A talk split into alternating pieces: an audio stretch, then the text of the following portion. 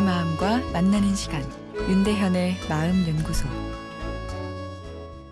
39세 아빠입니다. 전 술을 먹으면 성격이 달라집니다. 그런데 문제는 술 먹은 성격이 더 좋다는 것입니다. 더 창조적으로 바뀌는 것 같고 일에 있어서도 누구에게라도 물건을 팔 수 있는 이 자신감도 생깁니다.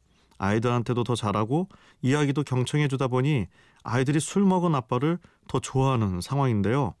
회사 동료나 가족들이 제가 술에 취한 모습을 좋아하니 자연스레 술 먹는 횟수가 늘어나고 있습니다. 어느 때는 알코올 중독이 아닐까 하는 생각도 드는데요. 어, 결론적으로 저의 고민은 술 먹을 때의 기분을 평상시로 가지고 올 수 있을까입니다. 어, 이 사연도 술 먹고 쓴 글이라고 하셨죠? 예, 음주 사연인 셈입니다. 자신의 속마음을 털어놓는데 술의 힘이 필요하셨나 보다 하는 생각이 드네요. 술을 먹으면 사람이 변합니다. 평소 자기 통제가 강한 사람일수록 더 크게 변하죠. 군의관 시절 정말 내성적인 상관이 있었는데 술만 먹으면 얼마나 거칠어지는지 신기할 정도였습니다. 다시 아침이 되면 눈도 잘 못 맞추고 대화도 말소리가 잘 안 들릴 정도로만 대화를 합니다. 술은 내 감정을 표현하는 것을 억제하는 신경회로를 억제합니다. 억제를 억제하니 결국 감정 표현을 활성화하게 되죠.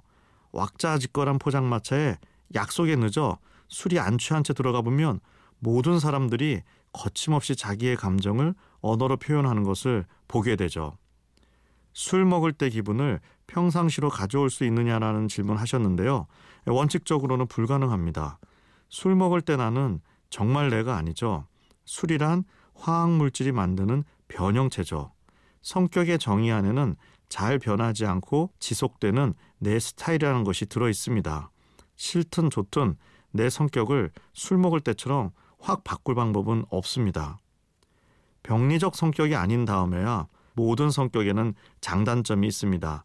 내성적인 성격을 가진 분들이 대인 관계가 비좁을 것 같아도 오히려 깊은 관계를 가지는 경우도 많고 상대방에게 신뢰를 줘 영업 같은 비즈니스에서도 성공을 이룬 경우를 보게 됩니다.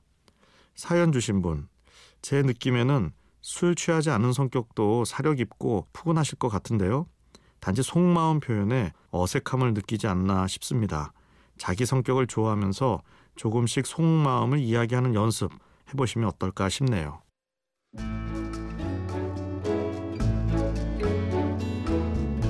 윤대현의 마음연구소 지금까지 정신건강의학과 전문의 윤대현 교수였습니다.